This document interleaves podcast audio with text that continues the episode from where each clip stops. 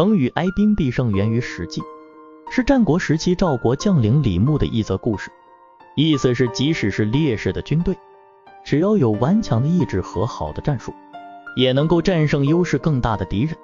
他强调了士兵的士气和意志对于战争胜负的重要性，鼓励人们在困难面前坚持不懈，迎难而上。故事的情节大致是这样的：战国时期，秦国的大将军白起率领军队进攻赵国。赵国派出了大将军蒙恬抵挡秦军的进攻，可是蒙恬最后却败了，而且败得非常惨。赵国方面非常着急，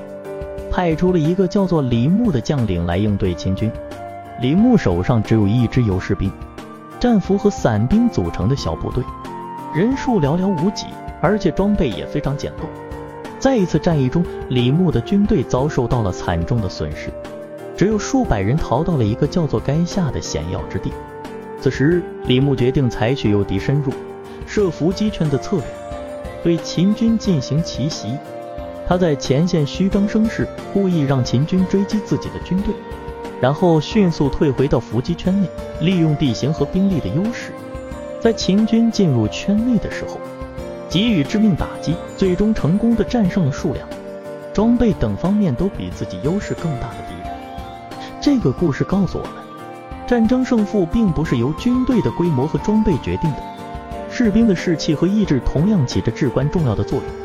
李牧的小部队虽然规模小，装备差，但他们不惧艰难，不屈不挠，具有顽强的意志和良好的战术。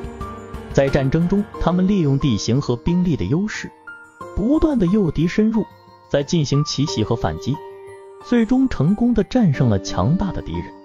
因此，成语“哀兵必胜”告诉我们，在面对困难和挑战的时候，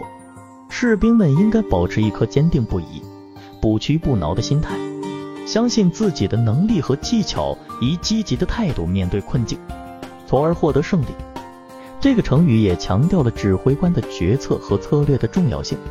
在面对强大的敌人时，指挥官需要采取正确的策略，善于利用地形和兵力的优势。制造敌人的错误判断，达到以弱胜强的目的。在当今社会，成语“哀兵必胜”同样具有重要的现实意义。不仅在战争中，即使在平凡的生活中，我们也会遭遇各种挫折和困难，例如工作压力、人际关系的矛盾、心理问题等。当我们面对这些困难时，应该以积极的态度面对，保持信心和勇气，坚持不懈，相信自己的能力和技巧。寻找最优解决方案，充分利用自己的资源和优势，最终获得成功。同时，这个成语也提醒我们，无论在何种情况下，都不能轻视对手和环境的力量，而是应该善于利用周围的条件和资源，采取明智的策略和方法，有效的应对挑战和困难，提高自己的胜算。在这个过程中，不论成功或失败，都要始终保持谦虚、坚韧。自信和乐观的心态，这样才能不断的提高自己的能力和智慧，迎接更大的挑战和机遇。